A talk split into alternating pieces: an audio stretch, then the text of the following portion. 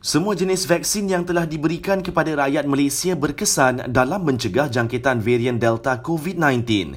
Berikut penjelasan Menteri Penyelaras Program Imunisasi COVID-19 Kebangsaan, Khairi Jamaluddin. Vaksin Pfizer dengan vaksin uh, AstraZeneca sudah pun menunjukkan uh, dari segi keberkesanannya terhadap varian Delta melalui uh, penerbitan di dalam jurnal kesihatan Vaksin Sinovac telah pun kita terima maklumat daripada pengeluar sendiri yang mengatakan bahawa vaksin Sinovac juga memberi tahap pelindungan yang baik terhadap varian Delta. Any vaccine is a good vaccine for you. Sementara itu, kerajaan tangguhkan dahulu rancangan pemberian vaksin COVID-19 kepada remaja berusia 12 hingga 17 tahun.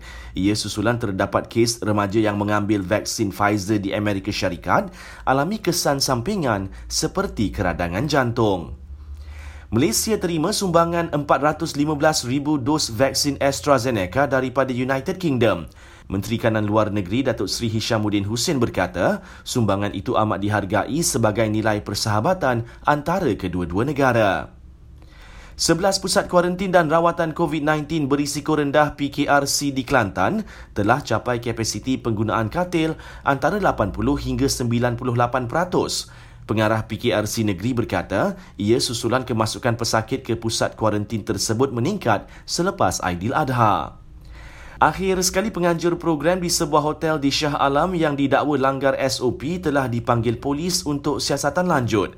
Terdahulu, video sekumpulan individu menari tanpa pakai pelitup muka di hotel itu dipercayai berlaku pada April lalu viral di media sosial.